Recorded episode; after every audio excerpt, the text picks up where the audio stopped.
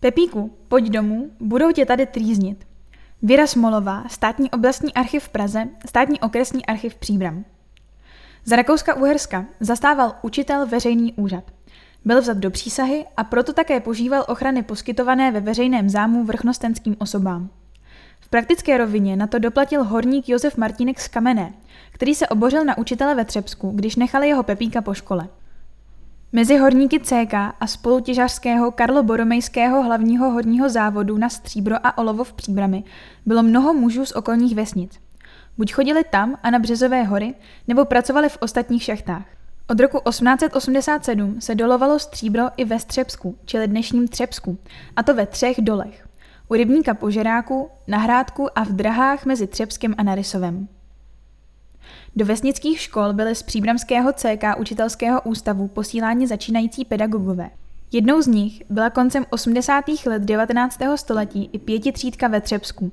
K níž byly přiškoleny Vysoká, Modřovice, Zavržice, Stříčkovy, Narysov a Kamená. Počet přihlášených žáků stále rostl. Ve školním roce 1887 až 1888 jich bylo 428, o rok později už 440 a v roce 1890 dokonce 462. Takže na jednoho učitele připadalo v průměru přes 90 dětí. Pro nedostatek místa se děti musely učit také v místnostech pronajatých od soukromníků. Okresní školní rada proto vyzvala místní školní radu, aby provedla ke stávající školní budově se dvěma třídami na nejvýš nutnou přístavbu, která začala 20. května 1889 a byla skolaudována 25. října 1892. Vzhledem k tomu, že velká část žáků pocházela z hornických rodin, dostala místní školní rada na její provedení státní subvence. V přízemí byly na západní straně přistavěny dva pokoje pro řídícího učitele a jedna třída – prvním patře přibyly dvě třídy. Od školního roku 1889-90 se stal novým řídícím učitelem stávající učitel Alois Puchta. Mezi členy učitelského sboru o pěti mužích byl Josef Liška. Narodil se 24. května 1861 v Příbrami. Jeho otec Ignác byl horníkem původem z Modřovic a matka byla rovněž hornickým dítětem. Josefova cesta za vzděláním a živobytím je pro zdejší nadané hornické synky typická. Nejprve navštěvoval první a druhou třídu zdejšího reálného gymnázia, odkud přešel na přípravnou školu na CK učitelském ústavu, protože jeho absolvování znamenalo rychlejší nástup do praxe a jistý výdělek, tudíž menší finanční zátěž pro chudé rodiče. V červenci 1883 na pedagogiu složil zkoušku dospělosti a pak až do 1. ledna 1884 sloužil jako vojín. V lednu 84 byl ustanoven pod učitelem v Hříměždicích. Od roku 1885 do 31. července 87, kdy v tehdejších dobách končil školní rok, působil ve Zduchovicích. Ve Třebsku se stal definitivním podučitelem od školního roku 1887-88. Ve školním roce 1889-90 tam vyučoval ve druhé třídě. V září 1889 dostal uvolněné místo po povýšeném Aloisi Puchtovi jako zatímní podučitel čerstvý absolvent příbramského pedagogia Antonín Vilím. Narodil se dne 6. srpna 1869 ve Zbyrohu.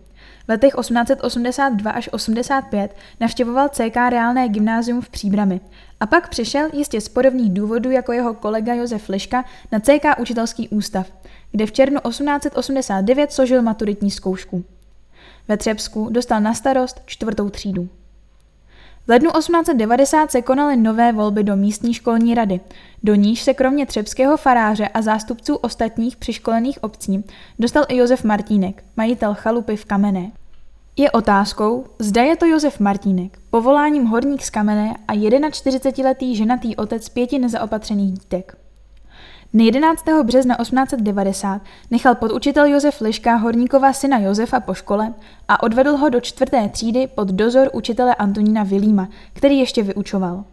Když Josef Martínek od dětí uslyšel, že je jeho hoch po škole, rozlobil se a běžel pro něj. Neslušným způsobem vrazil do třídy a před všemi dětmi se rozkřikl. Pepíku, pojď domů, budou tě tady trýznit. Dvacetiletý podučitel Antonín Vilím ho chlácholil, ale Josef Martínek na něj křišel. Já vám dám, vy zatracený kluci, a panu Liškovi, jak ho potkám, nafackuju vy pacholci. Na to vzal svého syna a bouchl dveřmi. Na chodbě potkal Josefa Lišku, který tam vyšel společně s Augustínou Skalovou a Barborou Vilímovou, příbuznými učitelů. Horník Martínek začal 28-letému podučiteli nadávat. Ty pacholku, já tě naučím. Josef Liška si to nenechal líbit a Josefa Martínka zažaloval. Svým jednáním se totiž horník Martínek dopustil přestupku podle zákona 117 1852, paragraf 496, veřejné nadávky nebo zlé nakládání a zároveň přestupku podle paragrafu 312, urážka veřejných úředníků, sluhů, stráží, zřízenců železničních a tak dále. Protože učitel zastával veřejný úřad, byl vzat do přísahy a byl tudíž také účasten ochrany poskytnuté ve veřejném zámu vrchnostenským osobám a náležel mezi osoby jmenované v paragrafu 68 tohoto trestního zákona.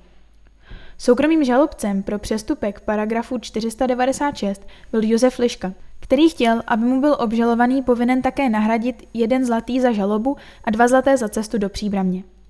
Antonín Vilím se k žalobě nepřipojil. Veřejným žalobcem pro přestupek paragrafu 312 byl CK kancelista Eduard Adamec. Obhájcem Josefa Martínka, vyšetřovaného na svobodě, byl Judr Max Alemanů, výborný příbramský advokát a pozdější příbramský starosta. Vzhledem k tomu, že se urážka stala na místě, kde se zvláštní slušnost vyhledává, byl Josefu Martínkovi vyměřen trest podle paragrafu 267 o souběhu více přečinů nebo přestupků a paragrafu 496 odstavce 2. trestního zákona. Spáchání dvou přestupků na jednou obžalovanému přitížilo, ale polehčilo mu, že jednal v prudkém hnutí mysli, že byl ochoten dle své možnosti škodu napravit a nabídl se k jakémukoliv zadosti učnění a že se k činu doznal. Vzhledem k tomu, že se použilo při vyměření trestu paragrafu 266 mimořádné právo zmírňovací a s ohledem na rodinu obžalovaného podle paragrafu 260 litery B trestního zákona byl Josef Martínek za svůj čin příbramským okresním soudem dne 29. března 1890 odsouzen pouze k trestu vězení pěti dnů, zostřenému jedním postem. Dalším trestem pro Josefa Martinka bylo, že zprávu o jeho provinění a odsouzení zveřejnil dne 5. dubna 1890 populární týdeník Horimír. Ten uvedl datum rozsudku 2. dubna 1890 a trest zostřený dvěma posty, což je chyba. Jako v jiných případech si ani tady redaktor s přesností údajů příliš starostí nedělal. Na rozdíl od dochovaného soudního spisu se však v Horimíru dozvídáme i pozadí celé události. Případ tento budíš výstražným znamením všem tamnějším občanům, kteří podněcování soudce od lidí nesvědomitých a mstivých. Stále brojí proti škole o učitelstvu, jakož i proti tamnější zprávě duchovní. Nezdravé poměry ve Střebsku urovnány budou opět, až následovati bude několik příkladných potrestání za sebou, kteráž teprve přivedou rozrušené mysle obyvatelstva ku klidnému a rozumnému uvažování a ku konečnému přesvědčení, že přináhlené jednání občanů ze Střebska a Vůkolí bylo výsledkem neodůvodněných osobních nájezdů a na špatných motivech založené agitace. K tomu je třeba připomenout, že rok 1890 byl v Příbrami a okolí velmi bouřlivý, protože rakouskými úřady zakazované socialistické hnutí zde v řadách sociálně slabého dělnictva a hornictva pochopitelně nacházelo stále více příznivců. Velectěný pan CK okresní školní inspektor Josef Bízek zřejmě v důsledku výše popsaných událostí vykonal hned 7. dubna 1890 úřední prohlídku Třebské školy. Do školní kroniky o jeho nálezech ani soudním procesu nebylo zapsáno nic, ovšem žádný Josef Martínek pak už v místní školní radě neseděl. Pohnutý školní rok byl podle zvyklostí zakončen 31. července 1890 mší v Třebském kostele. Žáci zpívali mešní píseň hospodine, všech věcí pane. Pro památku sluší podotknouti, že při těchto službách božích, jakož i jindy všedního dne při školním ši svaté, hrával varhany slavný hudební mistr Antonín Dvořák, který dlíval s rodinou svou v době letní na Vysoké. Zapsal hrdě do školní kroniky pan řídící. Zatímní podučitel Antonín Vilím byl od března 1891 přeložen do Milína a od srpna 92 dostal podučitelské místo ve Velké výzce u Hořovic. Podučitel Antonín Leška zůstal ve Třebsku do 29. října 1894, kdy ho okresní školní rada přeložila do Drahlína.